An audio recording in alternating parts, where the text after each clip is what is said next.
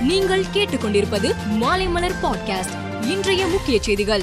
சென்னை மாநகராட்சி பகுதிகளில் நடைபெறும் மழைநீர் வடிகால் பணிகளை தமிழக முதல்வர் மு க ஸ்டாலின் இன்று நேரில் ஆய்வு செய்தார். ரூபாய் பதினைந்து கோடியில் கொசஸ்தலை ஆற்றின் கரைகளை பலப்படுத்தும் பணிகளை முதல்வர் ஸ்டாலின் பார்வையிட்டார். தொடர்ந்து மணலி புதுநகர் பகுதி வடுவுடையம்மன் கோவிலிலும் அதன் சுற்றியுள்ள தெருக்களிலும் புதுநகர் அருகேயுள்ள கொசஸ்தலை ஆற்றில் இணையும் மழைநீர் வடிகாலையும் மு க ஸ்டாலின் ஆய்வு மேற்கொண்டார். தமிழகத்தில் கொரோனா தடுப்பு மற்றும் கண்காணிப்பு நடவடிக்கைகளை தீவிரப்படுத்த வேண்டும்.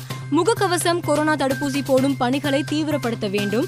டெல்லி உத்தரப்பிரதேசம் மகாராஷ்டிராவில் கொரோனா பாதிப்பு அதிகரிக்கும் நிலையில் கொரோனா தடுப்பு நடவடிக்கைகளை தீவிரப்படுத்த வேண்டும் என்று அனைத்து மாவட்ட நிர்வாகங்களுக்கும் மக்கள் நல்வாழ்வுத்துறை செயலாளர் ராதாகிருஷ்ணன் அறிவுறுத்தியுள்ளார். மகாராஷ்டிராவில் உள்ள அனைத்து மசூதிகளிலும் ஒலிபெருக்கியை அகற்ற வேண்டும் என மகாராஷ்டிரா நவ்நர்மன் சேனா தலைவர் ராஜ் தாக்கரே கடந்த சில நாட்களுக்கு முன் தெரிவித்திருந்தார். ஒலிபெருக்கிகள் மே மூன்றாம் தேதிக்குள் அகற்றப்படவில்லை என்றால் அனைத்து இந்துக்களும் சேர்ந்து அனுமார் மந்திரத்தை மசூதிகளுக்கு முன் ஒழிக்க வேண்டும் என்று அவர் தெரிவித்துள்ளார். ஹரியானாவில் போலி எரிபொருள் தயாரித்த இரண்டு பேரை போலீசார் கைது செய்தனர். அவர்களிடமிருந்து சுமார் எழுபத்தி ஐந்தாயிரத்தி ஐநூறு லிட்டர் போலி டீசல் மற்றும் ரூபாய் ஆறு லட்சத்தி பதினோராயிரத்தி முன்னூற்றி அறுபது ரொக்கத்தொகையும் போலீசார் பறிமுதல் செய்தனர். இந்த சம்பவம் குறித்து போலீசார் வழக்கு பதிவு செய்து விசாரணை நடத்தி வருகின்றனர். இலங்கையின் கோகாலை மாவட்டம் ரம்புகன பகுதியில் இலங்கை அரசுக்கு எதிராக பொதுமக்கள் போராட்டத்தில் ஈடுபட்டனர். போராட்டத்தில் ஈடுபட்டவர்களை கலைக்க போலீசார் துப்பாக்கிச் சூடு நடத்தினர். இதில் நடத்திய துப்பாக்கி சூட்டில் ஒருவர் பலியாகியுள்ளார். மேலும் பலர் காயமடைந்து இருப்பதாக தகவல் வெளியாகியுள்ளன.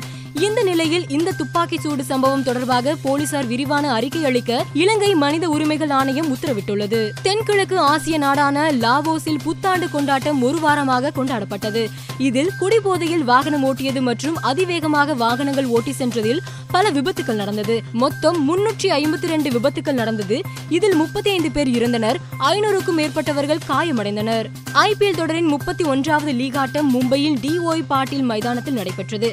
இதில் லக்னோ சூப்பர் கிங்ஸ் மற்றும் ராயல் சேலஞ்சர்ஸ் பெங்களூர் அணிகள் மோதின இருபது ஓவர்கள் முடிவில் லக்னோ அணி எட்டு விக்கெட் இழப்பிற்கு நூற்றி அறுபத்தி மூன்று ரன்கள் எடுத்தது. இதையடுத்து பதினெட்டு ரன்கள் வித்தியாசத்தில் பெங்களூர் அணி வெற்றி பெற்றது.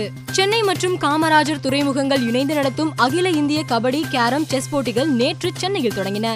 ஏப்ரல் இருபத்தி ஒன்று வரை நடைபெறும் இந்த போட்டிகளில் நாட்டின் பல்வேறு பகுதிகளில் உள்ள பத்து துறைமுகங்களை சேர்ந்த விளையாட்டு வீரர்கள் பங்கேற்கின்றனர்.